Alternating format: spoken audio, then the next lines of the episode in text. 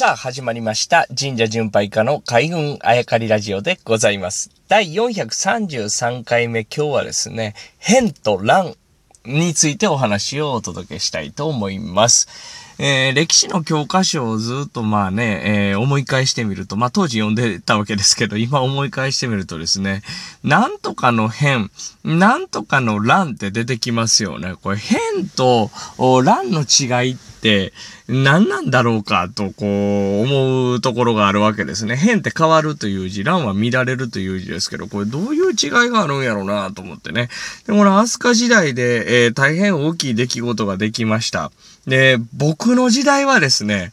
大化の改新と習ったんですね。で、この大化の改新は間違いではないそうです。でも大化の改新というのは、まあ、とあるクーデターが起きて、そっから一連の、まあ、改革が行われた、大改革が行われた、国をガラッと変えるような改革が行われた。これ全部を含めて大化の改新と言うんですって。でも、僕があの歴史の教科書で大化の改新って習った時はですね、結構ショッキングな映画、あのー出てまして。何かというと、まあ、その、蘇我のイルカが暗殺されたところですよね。中野上の大石と中富の鎌足が手組んで、蘇我のイルカの首をスパンと跳ねたその映画載ってて、その出来事を大化の改心だと思っていた。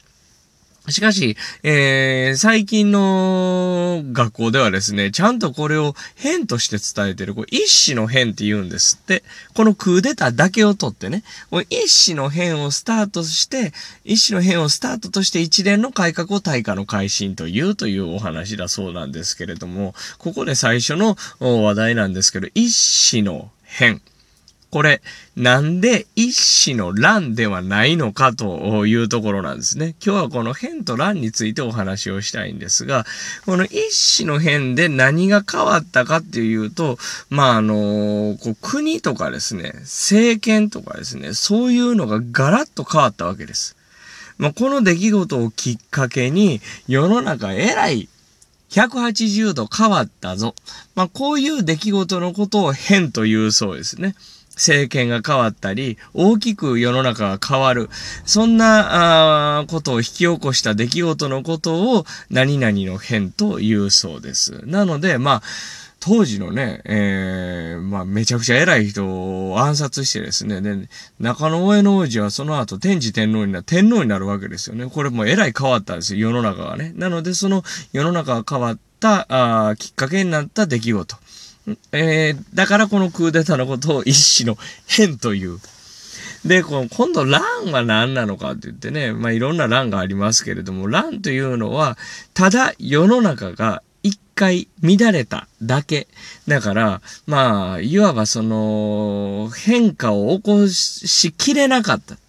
封じ込められた。もしくはですね、いろんなことバンバンバンバンってやったけど、世の中を変えるまでは至らなかった。しかしまあ事件としてね、世の中をこう混乱に陥らせたりとかですね、乱れさせたという出来事としては認められるな。そういうものを乱というらしいですね。だからこの一種の変というのはですね、この後世の中がガラッと変わっていったから一種の変だったけど、まあちょっと失敗してですね、あのー、蘇我のイルカの前に出た時にちょっとこけて、わーって言ってこう、で、蘇我のイルカに逃げられたとかね。で、失敗に終わってたらこれ、もしかしたら一種の乱だったかもしれないなと。